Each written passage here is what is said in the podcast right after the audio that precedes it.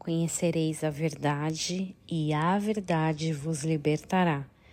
João 8,32 A verdade é libertadora, mas antes de fazer o seu efeito completo, tem um verbo anterior, uma ação prévia, a ação de conhecer a verdade. E é a nossa responsabilidade individual de conhecer não é algo passivo que simplesmente aparece na nossa frente. Ela precisa ser observada, buscada, digerida, entendida. Eu acho que é exatamente isso que me chama muita atenção no Evangelho.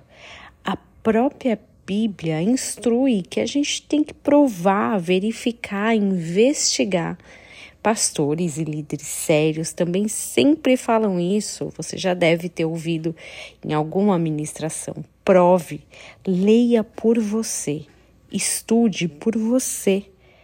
A verdade que liberta não é aquela que te contam, não é do primo, do vizinho, do tio, da amiga que falou, mas aquela que você conhece. Eu penso um pouco nesse fato de conhecer a verdade como um mapa do tesouro. Você conhece uma etapa que te leva até a próxima pista. Descobre então que essa pista te levará até um próximo estágio. Todas essas pistas juntas formam um caminho para o tesouro. A palavra é o nosso tesouro, é a verdade.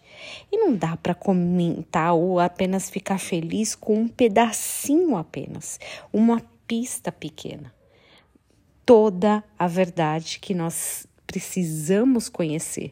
Essa é a verdade que liberta. Eu declaro que você vai ter um dia abençoado, conhecendo a verdade e a verdade que liberta.